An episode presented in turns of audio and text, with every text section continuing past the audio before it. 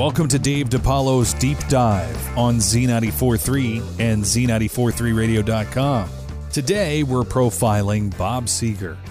Bob Seger is rock and roll, and Bob Seger is Michigan. As a locally successful Detroit area artist, he performed and recorded as Bob Seger and The Last Heard and Bob Seger System throughout the 1960s, breaking through with his first national hit and album in 1968. By the early 70s, he had dropped the System from his recordings and continued to strive for broader success in various other bands.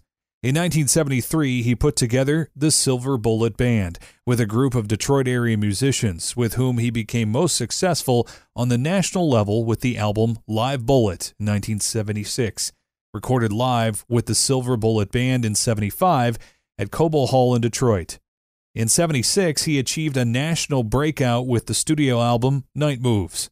On his studio albums, he also worked extensively with the Alabama-based Muscle Shoals Rhythm Section, which appeared on several of Seger's best-selling singles and albums.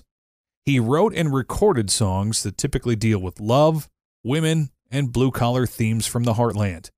His hit catalog includes Ramblin' Gamblin' Man, Night Moves, Turn the Page, Still the Same, We've Got Tonight, Against the Wind, You'll Accompany Me, Shame on the Moon, Like a Rock, and Shakedown, which was written for Beverly Hills Cop 2.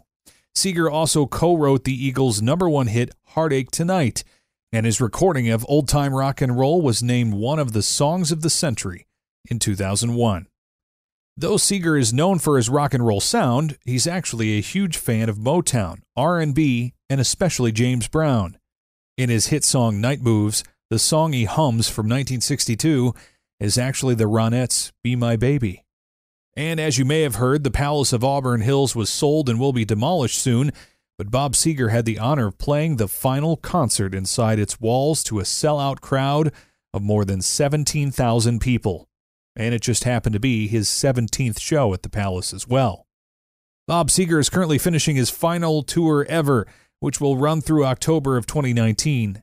He is currently rocking hard and enjoying life at age 74.